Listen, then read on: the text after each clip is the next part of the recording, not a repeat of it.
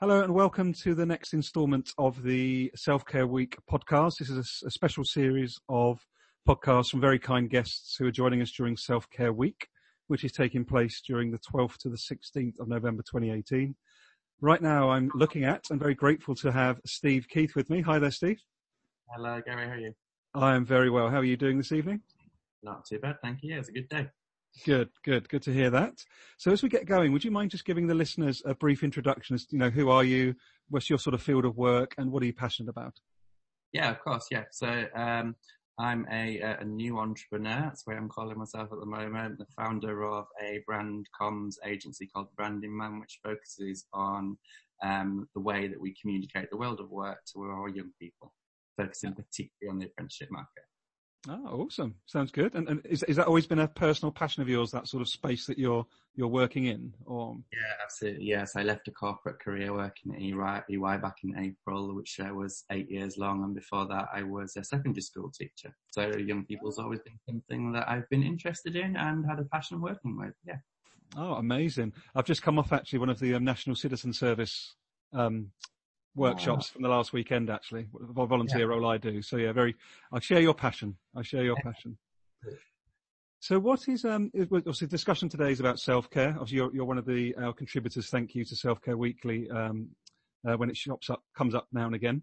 What is, if you're going to define self-care for you, Steve, what, what would you say that if it's somebody else who had, you haven't met before, they didn't really understand what self-care meant? What would your definition of self-care mean? I think um, at its most basic level, and this might sound a bit simple to be honest, but it's looking after yourself. Mm-hmm. Um, it's something that I've become particularly passionate and aware about um, the last 12 months or so. Um, the end of my previous career was a, a, great career, but I was taking on too much. I wasn't looking after myself. Um, and that's when I started to actually take a step back and go, right, what is it that's important to me? And I think that's, that's kind of comes within that looking after yourself piece as well is that it's about being um, aware of who you are, what you're capable of, and also as well how you recharge yourself at the end of the day. Um, because I liken it to a battery. A battery's only got a finite amount of um, power within it until you recharge it or you let it die. And don't want to go down that avenue. But with the recharging piece, it's really important to actually take time to look after yourself.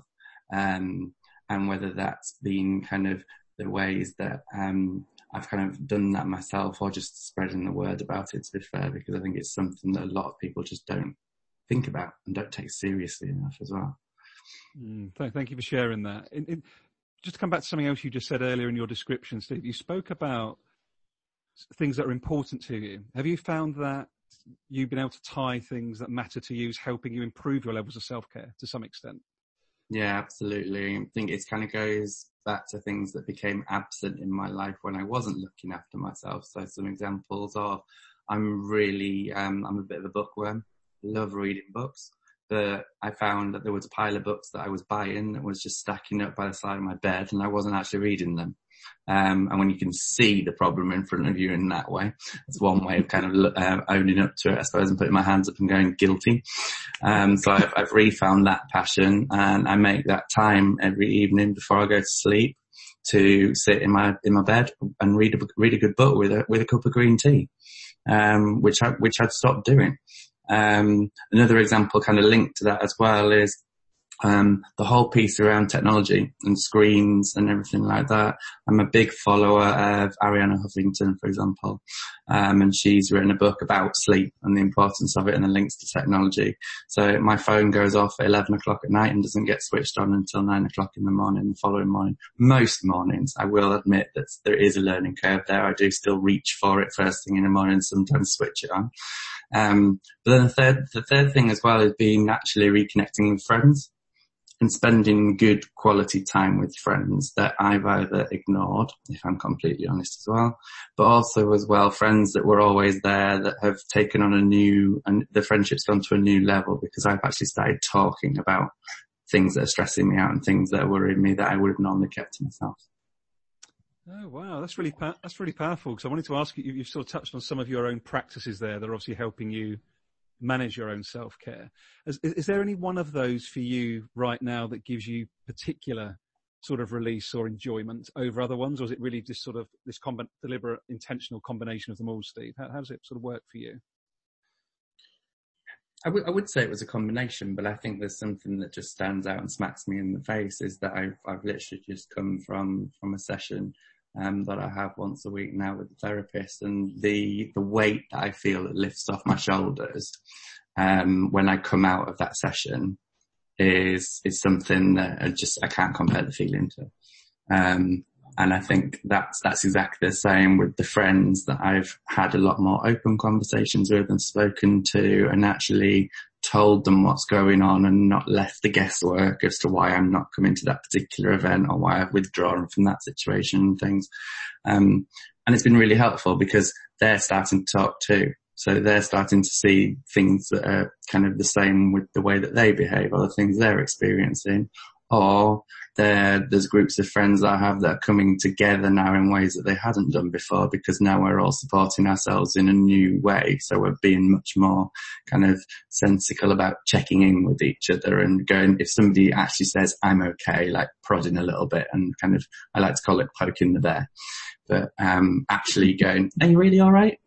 Your face doesn't say that or your body language doesn't say that or I haven't seen you for three weeks and all those questions that you can ask somebody that naturally we're British, we're kind of a bit polite and we hold back. So I think when you don't do that and you actually get somebody to confront it, it opens up some great doors. So that's been the, the biggest eye opener for me, I think. That's really powerful actually. And I think, you know, you're, you're speaking to me directly here as well, uh, in more than one way because I'm, yeah, it's incredible, isn't it? How we can, I think, particularly as men, you know, it's not, it's not about a gender stereotype. It's just about there is this strange societal norm we've developed, isn't there? Around, Absolutely. it seems to, me, if I look at my, like my female friends and my male friends and wherever in between, like men are definitely out there as these alpha whatever who don't actually share the feelings. And it's just so prevalent. Mm. Where's that, where's that sort of, where's that? Cause you've done a great job there of sort of stepping into that and you're helping other people by you being vulnerable, Steve your friends are as well. I think that's so powerful. There's a message in there. I think there is. I mean, kind of um, one of the books that I've taken to to read um, in the last six months. I forget the actual title of the book. I think it might be "How Not to Be a Boy" by Robert Webb, the comedian. Ah, really great book that actually tackles that issue. There you go. You can see it on the camera there.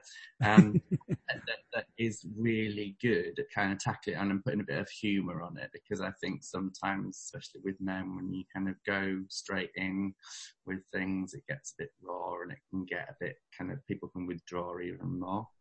Um, so I think that's been something that's been really useful as well. I mean, it, it helps if I'm if I'm honest. The group of friends that I do open to about most. One of the groups is it's a group of uh, four of us that are all identify as gay men. So mm-hmm. I think we've all kind of got similar stories and similar things that we've come up against just from speaking from that um, hymn sheet, if you want to call it that, that makes the conversation a little bit easier and also mm-hmm. we're we're quite a tight group of friends as well. So I think it, it makes the conversation flow easier too.